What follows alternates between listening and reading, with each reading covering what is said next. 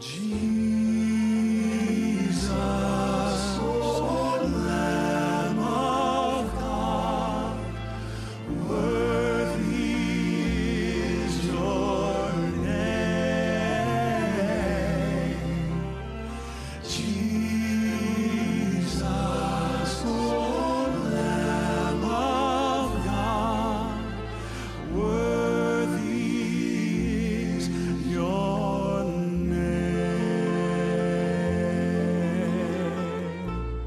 And a very warm welcome. Thank you for tuning in.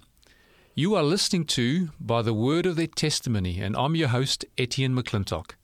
By the Word of Their Testimony is based on Revelation chapter 12, verse 11, where we read, And they overcame him by the blood of the Lamb and by the word of their testimony, and they did not love their lives to the death. In the studio today, I have a special guest, April Wharf. April, welcome. It's lovely to have you in the studios.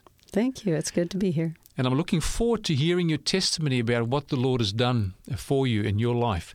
Now, listeners, this is not a scripted program. This is uh, how the Holy Spirit leads people to share their, their testimony, to bring out certain circumstances and instances in their life that God has led them providentially and how He's been able to bring them through some experiences in their life and they have an encounter with God and have a totally different experience.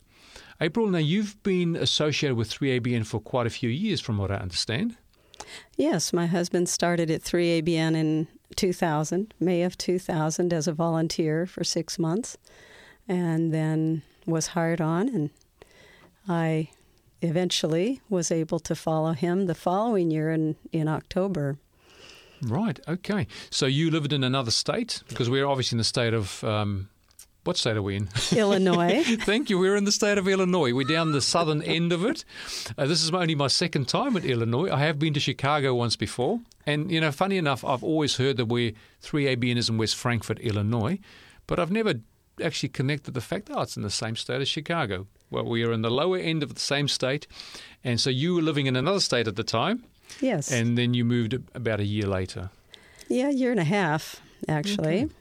So, uh, what keeps you? What What do you do nowadays? Just tell us a little bit about yourself. And well, I'm a homemaker, and we have um, a jail ministry wow. in the area where once a month a different group goes into the local jail, and I'm a part of that.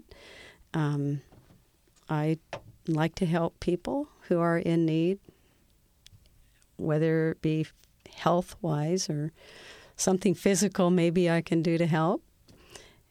And right now I'm cooking meals for a couple who are working on the new radio station over in the main building. Wow.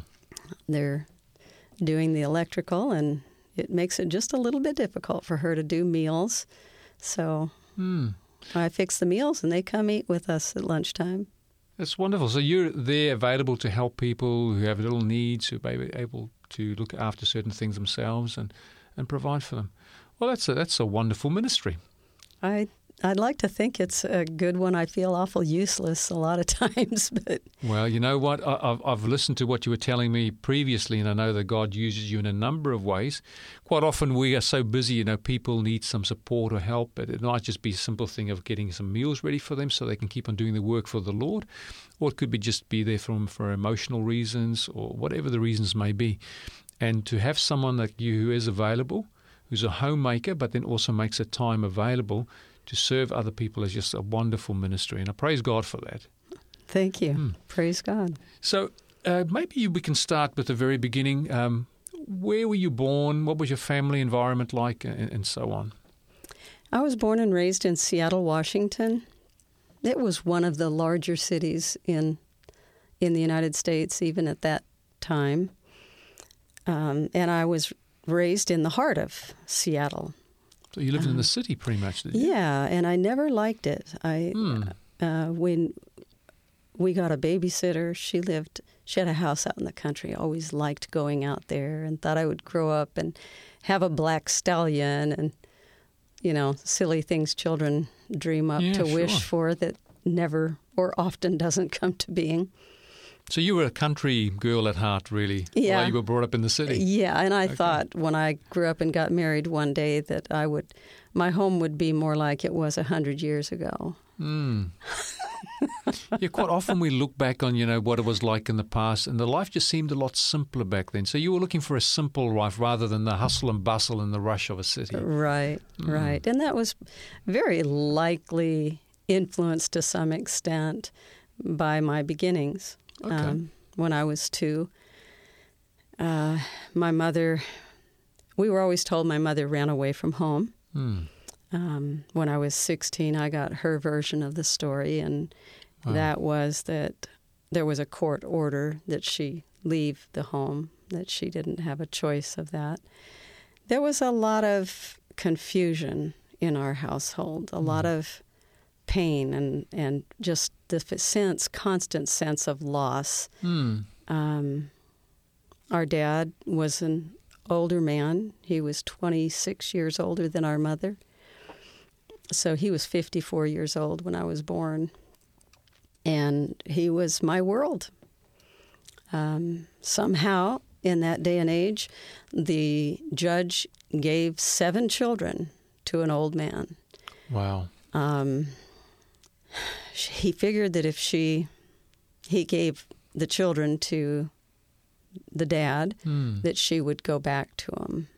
But she could not find it in her heart to go back into a situation that she'd been away from more than once previous Mm. and went back and felt very abused. Okay. And um, so she she didn't. So we grew up without a mother in the home, and Mm. Seven children and a dad Yeah. looking after all the children. yeah, and we were just eight and a half years apart. So from the From the birth oldest of to the f- youngest? yes, Okay. yeah, and it it was a situation where frequently I remember little powwows between us kids. Uh, well, Mm. mommy and daddy are talking in daddy's bedroom, so maybe that means that they're going to get back together again, and Mm. just always a thread of of hope and hopelessness crashing in. Sure. Um, and then uh, So, in, with the seven children, which number were you as far as the oldest? I was the, youngest? last of the Mohicans. Oh, right. So you were number seven. You're the baby in the family, basically. Yes. Wow. But we are not just seven. Mm. Um, oh, oh my! I have to expand it a little bit because we dis- discovered another brother back in '91.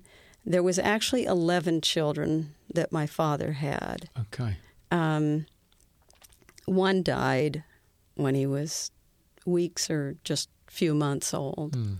with a heart defect, and then uh, then he had two living daughters that were um, the same age as my mom, or just a few years younger. Okay. And so that was a real interesting um, scenario to kind of Mm. grow up in. They would come and see us uh, through the years here and there. And I was real proud to have sisters who were old enough to be my mom. I thought Oh, that really? was pretty cool. That was novel. yeah. Um, so it was, you know, it, it Mm. felt like a huge family to me. And I Yeah. always thought of myself as the last one of the Mohicans. You know, Mm, this okay. Um, when I was 12 years old, we had a week of prayer at our school, which basically means that every day there was a, there was a speaker there, Hmm. and that speaker was there all week long, and every day we had a meeting time with that speaker, and he shared whatever topic was on his heart or the people at the school what they wanted him to talk about. I really don't have a clue, but I remember he was giving a call for our hearts and it really drew on me. Hmm. I I wanted to answer that call. I wanted to Jesus Jesus to have my heart.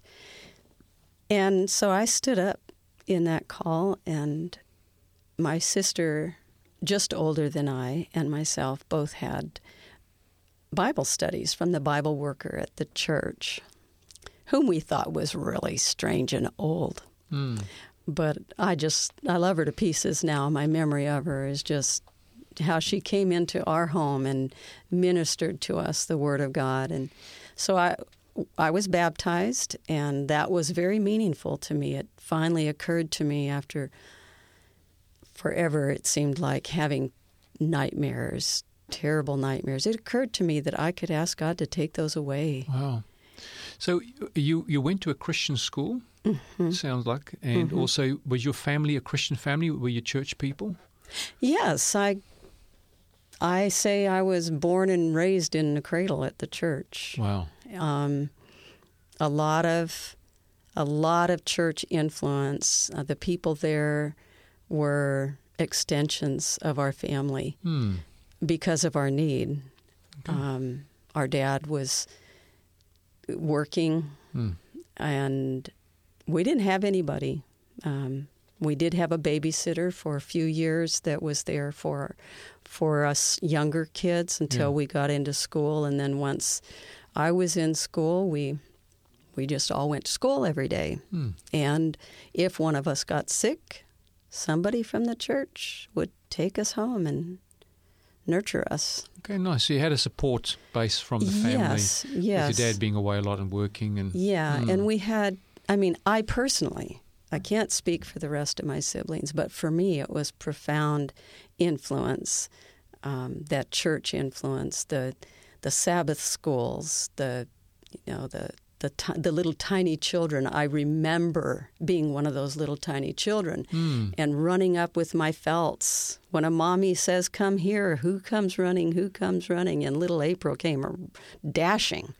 Um, I just, you know, I remember that. I mm. remember a the number of different moments, things yeah. that were, and it was these things connected with the church.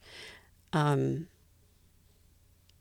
I I have some rather comical memories as well, but mm-hmm. they're probably just as well left out. Okay. but that um, that school experience, my mother told me that our dad tried to take us out of the church school repeatedly, but she got a court order that said he had to keep us in the church school. Mm. And we found out long years later I was the mother of teenagers, I think, at the time when I found out that there was a doctor in the church at the time who every year when they'd do school planning at the church board, they'd say, What are we going to do about the longs? Because hmm. mm. Ivan can't, he can't pay for seven kids to go to school. Yeah. And so it was a really miserly sum that he was able to pay, and this doctor would stand up when it, when there was nobody answering the call, he, he'd stand up. He paid our way through Thank church school. Oh, praise Lord for through, faithful people who yeah. are pretty willing to support. Yeah. And so that that really strong um, church support, I mm. think that extended family support within the church, shaped my a lot of my thinking and devotion mm, okay. to to the church. And then at the time I was 12 and I prayed and I asked God to take these terrible dreams away from me. He did that. And that was an added, what do you call that? Influence encouragement, or uh, yeah, something that sort of uh, strengthened your faith because you, you, saw God working on your behalf. Yeah, hmm. yeah, and I I, I kept just you know moving forward with that. Very proud cocky little family we were. Mm. And I was way up there among them as far as pride goes, and um, thinking that we were somehow really special family to be um, in the situation we were. That somehow, I don't know, we just seemed to have influence and strength of character or something. I, okay. I, imagined all kinds of delusions of grandeur okay. to see us as probably much better than what we really were. Hmm. And, and some strong personalities within your family. Oh, and, very. Okay. There isn't a one that isn't a strong personality. Okay. Um, I have one sister who's more quiet than than the others, but we're, we even she has a really strong personality. and so uh, I went to uh, Christian high school, Hmm. paid my own way. God allowed that I went to Alaska for a summer with my sister and her husband, which actually was to their hurt. I didn't realize that, or I would never have gone. Um, but I worked her job for the summer and was able to take $1,800 to school with me Wow. which at that time that was a lot of money. It Mm. went it went a good distance in my first couple of years there, along with what little I could work. Um, So you had a good work ethic and a strong work discipline, and it sounds like you were relatively independent as well. If you were paying your own way through high school. yeah, Wow. yeah. And at the time that I was 16, my dad was, oh my, 70, 54 plus 16 is 70, right? That's right. Yeah. he went to spend a, a number of weeks with my sister in Wisconsin, then came back home where I wasn't living. I was I was in a boarding school. Hmm. He came back for a period of time to sell the house, and that was the end of my um, strong parental influence. I was pretty much on my own at the age of 16. Wow. 17ish, heading heading into my that year, and um, and my mom. I had a lot of time with her, and that was the beginning of me really having an understanding, compassionate relationship with her Hmm. that none of the other kids had ever had, Wow. and that was good for me. That had a an influence on me in a really positive way because hey, I got a mom, sort of, kind of, anyway. Hmm. Um, she did come and see us every Sabbath, or most Sabbaths, through those years.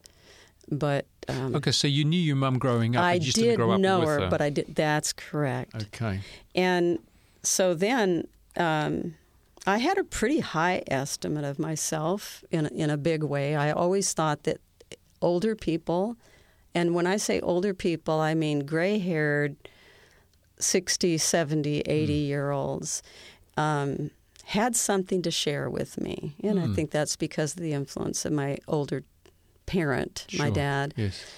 And so th- I had that sort of humility about me, but um, not in a lot of other areas. Okay. And I grew up, so to speak, uh, went went to college, got a two year degree, got married almost immediately thereafter, and we started having kids a couple, not a year and a half later Okay. almost two, and and I did I did pretty well with that first one. Uh, she was she was very compliant little child, but very challenging as an infant because she had tummy aches all the time, and I didn't Okay. know what to do with this, and I felt I should, and um, but then I got pregnant with our second child, and he was very different. Um, he was independent. He was strong willed. I was really angry during my pregnancy, had no clue why, but just pled with the Lord to somehow guard this little little child's life, um, put His Holy Spirit into this baby uh, to protect it from this anger that I had no idea where it was coming from. And so when he was born, he had a really strong will to the point that he didn't want a lot to do with me except to eat. And then he wanted to get in his bed and go to sleep. Okay. well, amazing how the kids can be so different. yeah. Yeah. So um, that you know that was interesting. And as the children got older, parenting became more and more of a challenge for me. And I kept remembering what my dad said about my mom. She was a wonderful mother to the age of three, and after that, she didn't know what to do with children. Hmm. And that seemed to play out in in my situation with my kids. I tried really hard not to allow that to influence me, but I recognized that it was and a very disturbing. And I I got really depressed Hmm. uh, to the point that I wanted to take my life. My husband would never let me stay home from church. Never. I always had to go to church, even when I felt like I just need a break. Hmm. I, I always had these babies around me. I didn't put them off on other people to babysit for me. And the one time I did, it was the heartbreaking thing of my life later on, years down the road, when I found out what happened. And so, you know, I'm glad that I kept them close to me, but I needed some personal space As well, yeah. And um, it was too bad that he didn't recognize that. But this one time, he did, and he had no clue that I had the wherewithal to take pills and put myself into a big sleep forever. And I was intended, I intended to do that. And I called a doctor friend who went to the same church, and I said, How much of this stuff can I safely take? And so he told me, Hmm. and I said, Well, I guess his whole pack will take care of it then. And I sat and I, I with these in my hands, and and I just started thinking. And I know it's the Holy Spirit was just bringing these children to my mind, and the confusion that it would cause them Hmm. to find out that their mother had taken her life. Yeah. And and I knew that it would cause my husband hurt as well, but I didn't really care so much about him. I was really concerned about these babies and I think. So they were only very young at this time. they were, I think, um, four and five. Okay. So uh, we moved several several times, and in the in the next move, um, oh, I started working as a nurse um, at a hospital that was forty five minutes away from uh, where we lived. And my husband would take care of the kids because I could make a lot more money than he could at the hmm. job he had. So we thought, we got to do something financially. And so he took care of the kids, and I went to work. Hmm. And on Wednesday nights, he would come up to the the other this home I was staying at. I'd sleep there during the day and go to work at night. Right. And so he'd come up there and he started taking the kids to prayer meeting with these people.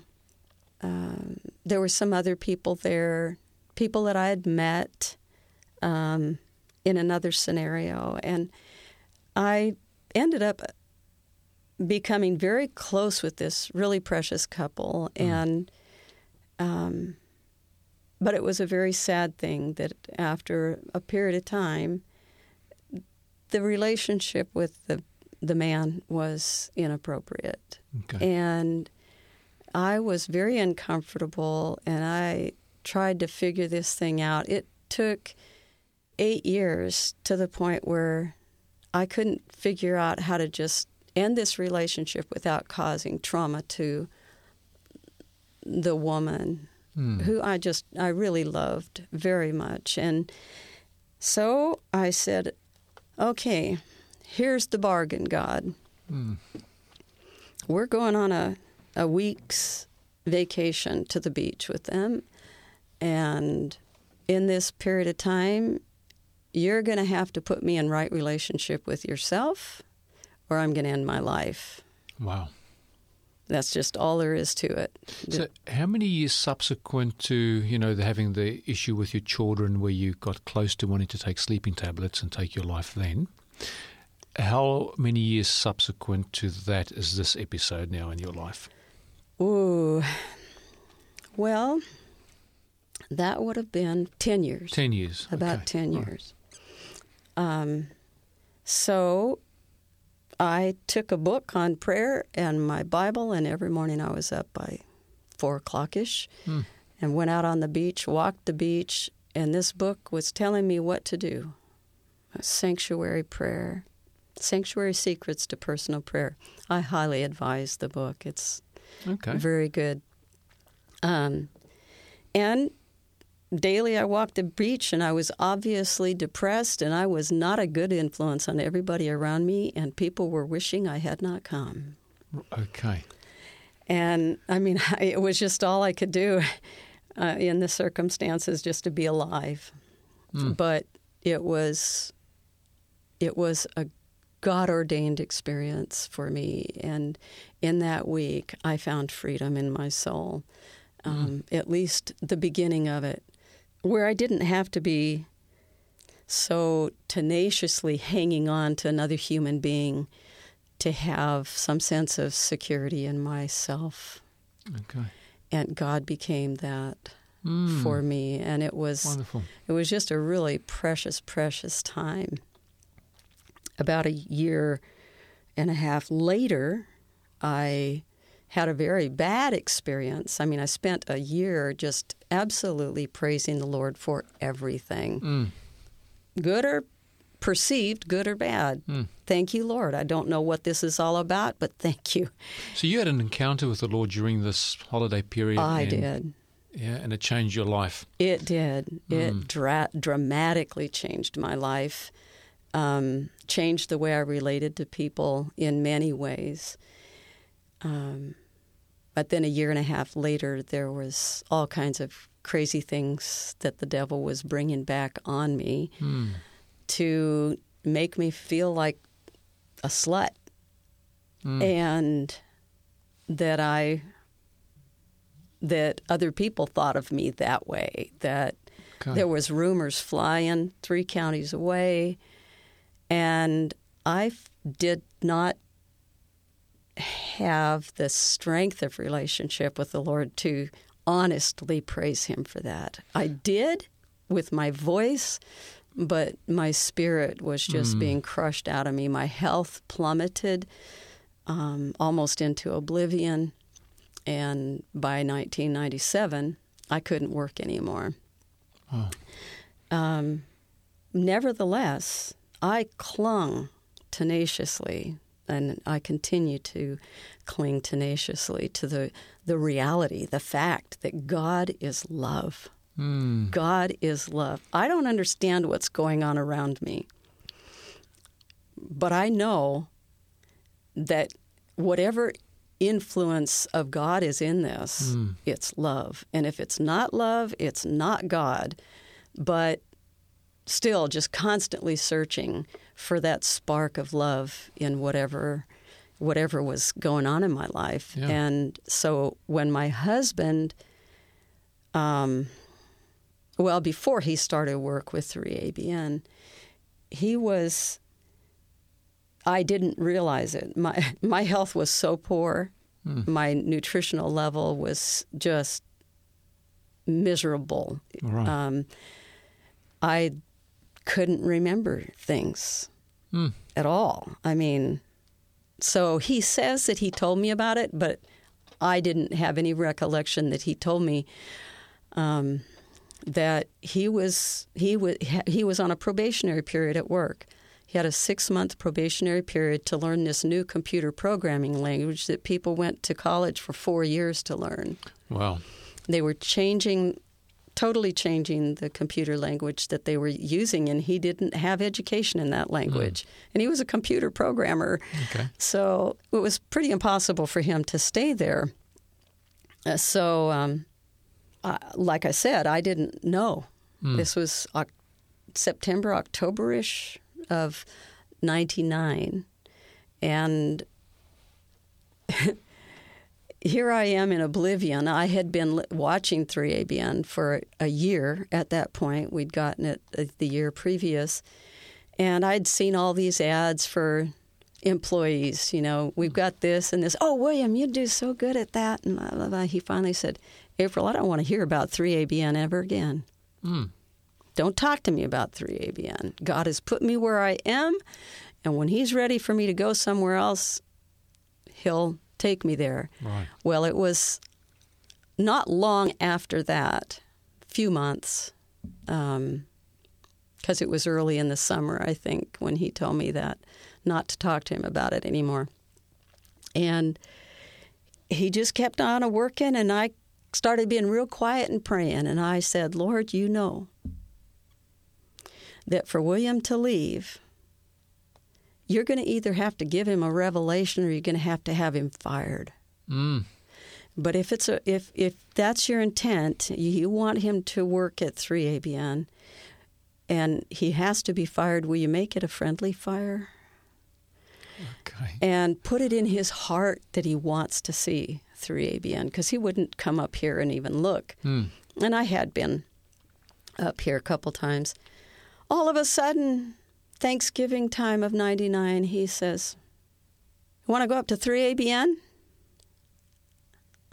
Oh, Wow. Just out of the blue. yeah, just for me, it was out of the blue. I mean, like I said, I my memory was so poor. I could ask him the same question five times in five minutes and not know I'd done it. Yeah. So, so anyway, I'm like, okay. So we came up here and volunteered for a day.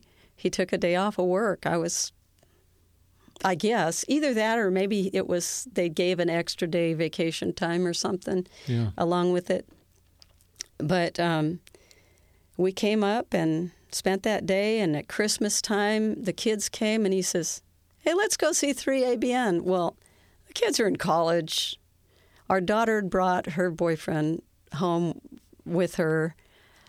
They didn't want to travel two hours, two and a half hours to 3ABN to see something they had no interest in. But anyway, we did that. And then come February, the end of February, he said, April, this is what's happened at work. Hmm. And he said, I'm not going to get, I don't, I don't think I'm going to get this language. So I, he was telling me that he figured that they were going to let him go. So he uh, he actually did put in an application to 3ABN, and the day came that he knew he was being let go, and there was a couple other people being let go as well. Hmm. Um, but they gave him a plaque um, honoring him for his um, no missed days in 12 years. Oh, wow. And uh, they threw a dinner. They gave him six months full pay, full benefits. Praise the Lord. That's good. And at the time, the road crew had, had not been going a long time, but Hmm. right soon thereafter, it started. They were on the road a lot. Okay. And um, So, so, this you saw this as an answer to prayer because you're saying, Lord, if he does get dismissed, let it be a positive dismissal. right, right. And so, it, and, you know, everything turned out to be one of encouraging him, not Mm. depressing him. So, even though I still was not well and he was not at home uh, for very, you know, very often because I was still in Kentucky, I was encouraged because God had done this thing. And Mm. it was an encouragement to me that I wasn't hopeless, that that there was yet something something more for me in relationship with God that would dissolve this pain of the past. Right.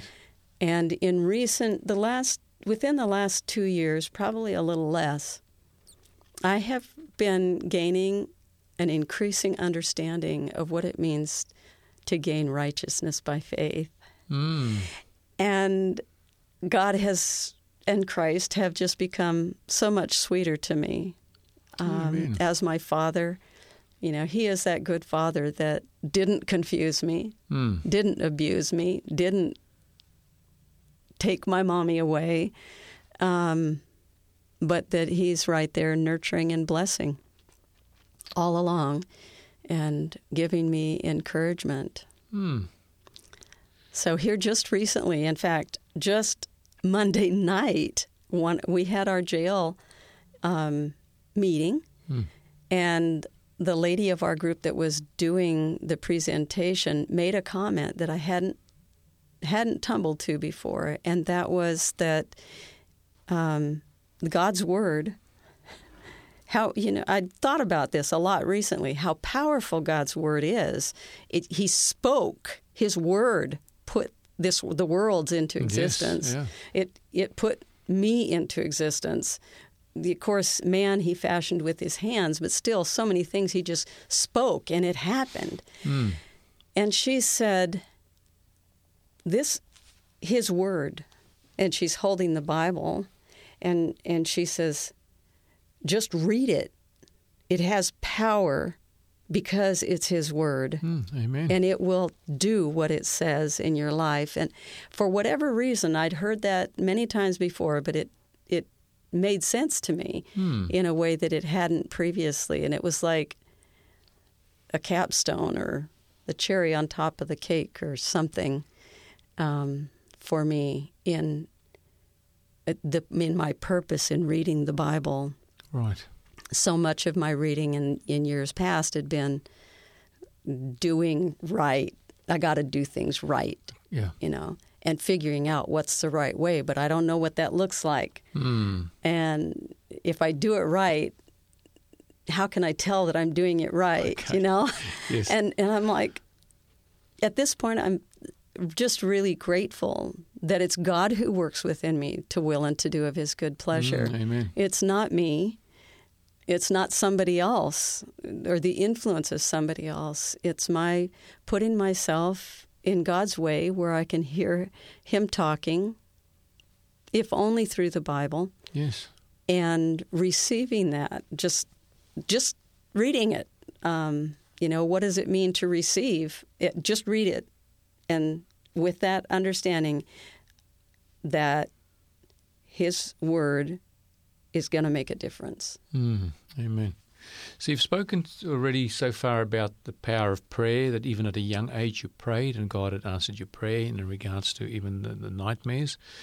Now you're talking about another power, which is obviously the living power that's in the Word of God. And we see that in creation. And then just reading the Bible now, we can also experience that because whatever God says, if we believe it, we receive it. And God actually works in our lives through our permission because we agree with Him. That's what faith is. So that's wonderful. We appreciate you sharing that. Um, so, is there anything else in regards to your experience with the Lord that you want to share with our listeners, other people who may be, you know, struggling, going through difficult times, and you've obviously had plenty of those yourself in your life, that you may be able to say to them uh, that will encourage them, or experiences you've had, you know, in your walk that you might be able to share that will be an encouragement to others. through the years and I, I think this is a rather indirect way of answering your question Sure. through the years, um, I was zealous. I don't know that I was a Paul, but I was really zealous for doing good works. When when I was told that I should wear skirts that are nine inches above the floor, I did that, Hmm. and and I learned something that I interpreted um, as being that I should have my head covered. So I put on a bonnet, and it, it ended up being a literal sunbonnet. Um, and I was covered from my wrist to my neck high. Hmm. Okay, not not totally covering my neck, but right up to my neck, and all the way down to my feet because I wore socks um, up to my knees. So nobody saw anything but my hands and face for nine months. Hmm. And there was various other. I went in and out of this extreme, and I Okay. kind of swing from one extreme to another. I went from wearing long dresses to wearing short shorts and tank tops. I mean, Okay, right. just really bizarre Hmm. because I didn't understand what it meant to have a relationship with God. I didn't understand. I didn't. I, it wasn't emulated from me, except as my siblings would um, show me that they were my closest associates, and anybody outside of that family unit wasn't as smart as we were. And I mean, it's really the truth. Yeah. Um, so I was very dependent on myself and what I could understand, what I could uh, glean from from God about God, but it was always filtered through my own experience. And others may have a bumpy road like that in a struggle to find some sort of sense in a relationship with God. But where I found freedom um, is is in the recognition that Jesus did it for me. Hmm. He did everything right. Yes. Now, if he wants to bring some sort of different attire into my life, I know that he will accomplish that and it will it will be acceptable. I won't be a gazing stock. I won't be a scarecrow. Right. Okay. Understand. Um, but at this point in time, I'm I'm at ease. Hmm. So you have peace with God and you're open to His leading whatever He wants. If it makes Him happy, it'll make you happy to do it. Well, yeah, I'm I'm trusting that whatever He wants, He's going to put it in my heart that that's what I want. Okay. Um, because I can't figure it out. I Hmm. I just really don't have the wisdom to figure out what the right thing is. I, my interpretation of his of his word and his will has really been messed up. Okay, understand. So I'm curious. Uh, it- it'd be interesting to see if, how you would answer this. But you know, those times when you had the, like you're saying, the wild swings from one extreme to the other. So, say for example, now you you you, you have the focus and go, oh, no, I need to reform. I need to change my clothes. I need to dri dress conservatively. What was it that motivated you at that time to make that change from where you were at the time to then go to that really ex- conservative extreme? Um, I was looking Interest. for direction in my life. okay. Um, So I, where would that come from? Where would those influences come from to go down that path? I didn't have any. I mean, that's being a little bit harsh. It wasn't that our dad didn't give us some kind of direction, Hmm. but he wasn't there. Okay. Um, he would work. He'd go out looking for work all day long and then work all night. And there might be days, a couple of days at a time, where we didn't see him because he was either out pounding the pavement looking for a job. He was a union um, newspaper man, okay. so he he was a linotype operator, which is just so archaic now. Mhm. Um, but he's the one that set the type to print the paper, and you know, and print All the right. paper, and so we we had really profound moments with him. He put all of us up front um, in our what worship times that we had. Uh, we had something called Daddy's Hour, and that was the time when everybody had a part to play in our worship or whatever it was. Somebody was the secretary and took notes, and somebody was the song leader, and somebody was, you know, everybody had a part. Oh, wow. And so we were trained Hmm. um, to be up front. Hmm. Um, and that was a really positive, a positive thing. Okay. But at the same time, it wasn't those day to day, this is how you make cookies. This is how you clean the house. This, I mean, our house was filthy, you know, just all kinds of stuff. Yeah. So, whatever, I think it was the Spirit of God that put the drive in me to look for direction in my life. And, And, want it, to reform in some way. yeah, I wanted okay. to be what what God wanted me to be. Hmm. and and nobody had lived that out for me that I could Sure. understand, and I wanted to know how to live Hmm. because the older I got, the more I came to realize that I didn't know how. Okay. I didn't know how to interact appropriately with people. I didn't know how to um, present myself in a acceptable form. And the older I get, I, I have gotten, the more unacceptable my behavior would be because I'm still acting out as a little child. Right. Okay. And and uh, yeah, it's just just looking, looking for direction, looking for somebody to give me an example. And I really think it just totally was bred from the lack of it, the lack of a mother in the Hmm. home, Sure. nobody to rebel against. Okay. You know, Yeah. kids, there's no boundaries to stretch Hmm. and to be guarded and hedged in And from your dad, you didn't receive any instructions in regards to that's inappropriate or that's appropriate as far as dressing is concerned, for example. Oh, he- made He did. Okay. Uh, the kind of the kind of exam um, instruction that I re- remember from him was that he sat my s- sister, just older than I, and myself down, and he said, "You don't want to wear these kind of things because it leads men in a wrong direction in their thoughts and everything. And and he let us know that if a girl got in trouble, which to us that meant if she got pregnant, Mm. it was her fault. Um, Right. that did not leave me feeling really secure, Mm. um, even with him. And yeah, it just wasn't good direction. Sure. Okay. Yeah. It didn't give you the tools to deal with the situation. It just said, if this is what happened, then it's your fault. That's Right. And Okay, then understand. if I wanted to wear something like I asked for a two piece bathing suit one time and he said no. And I pushed it. And I was I was the pusher of the family. If Hmm. if everybody else wanted an ice cream cone or wanted this or that, they'd get me to ask for it oh, okay. Because I was the spoiled brat. Boy, that's painful.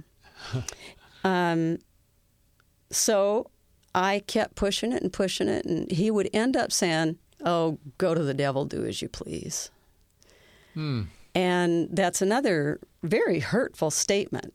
Sure. I didn't want to go to the devil, Mhm. but I did kind of want to do what I pleased.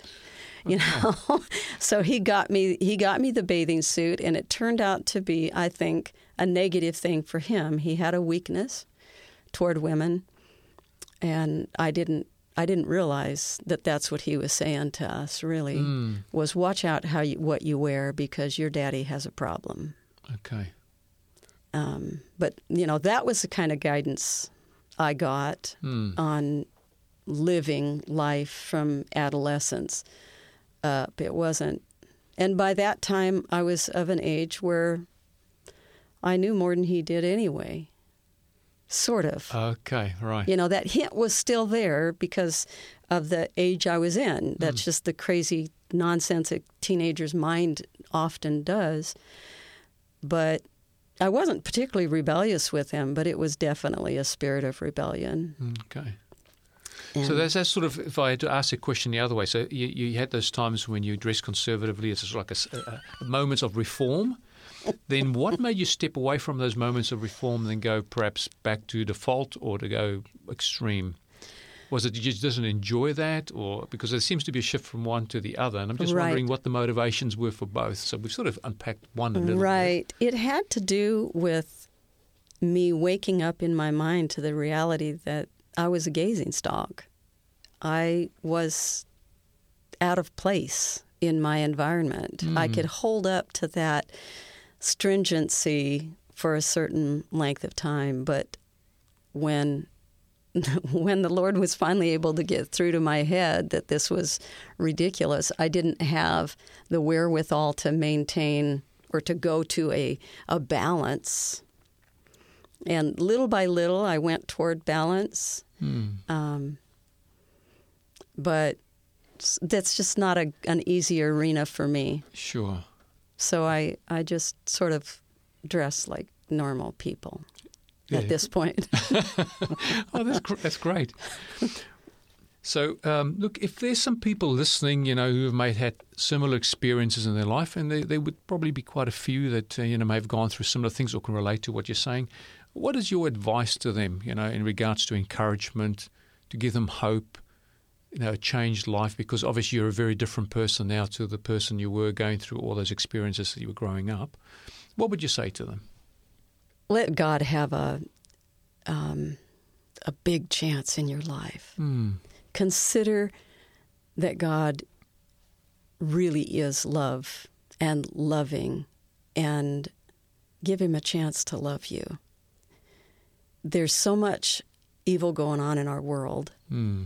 and so much is often attributed to God. Um, choose to believe that God is love and ask Him to help you to see your world through that filter of love. And where is God in it and where is God not? Hmm. And run into His arms for safety because He wants you. He wants to hold you. He wants to help you. He wants to grow and nurture you. And spend time reading the Bible with that thought that God's word is powerful, pow- Mm, powerful enough to speak sun, moon, and stars into existence, and land and animals and plants and seas. He's just with the spoken wor- word, he made the world. Yes. And that that spoken word, just reading that, if all you can do is reading all the red letters in the Bible that were Jesus speaking, and believe Mm, that Amen. his word will not come back to him empty. It will accomplish what he please, and his pleasure is to bring you life. Mm, that is so true. So there's two little things that st- stood out for me. You you started your your story about just hanging on to the fact that God is love and, and just believing in that and, and that dragging you through. And now also your closing comments also about the fact that God is love and just people need to believe that. Mm-hmm. But if you had to look at your life as it was before and now you walk with the Lord, how much of a difference is there in your life? Sometimes I wonder because I am prone to depression. Hmm. Um, but I have hope Hmm. where I didn't have that hope before. I had self confidence, self assurance, um, but I I had no assurance that I was safe in Christ, Hmm. uh, and that's a pretty big difference to me.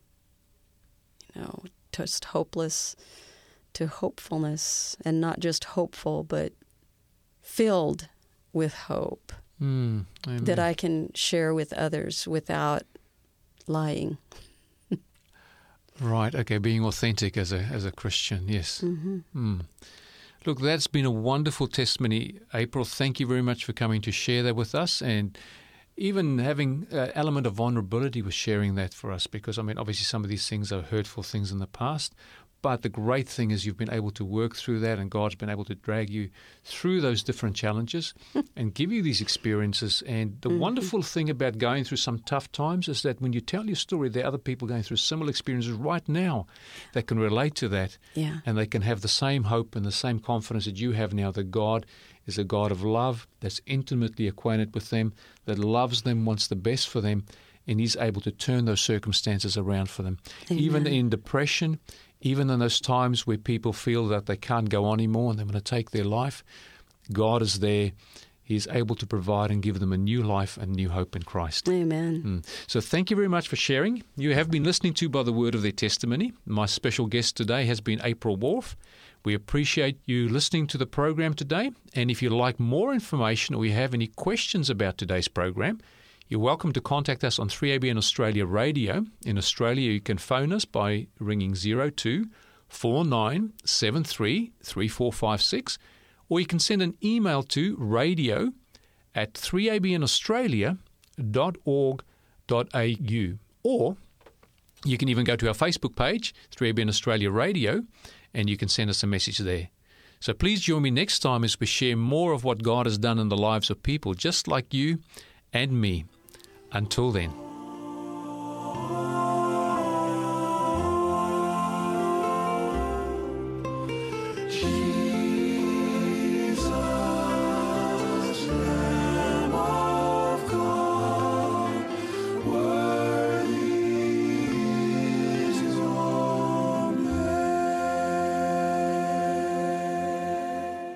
You've been listening to a production of 3ABN Australia Radio.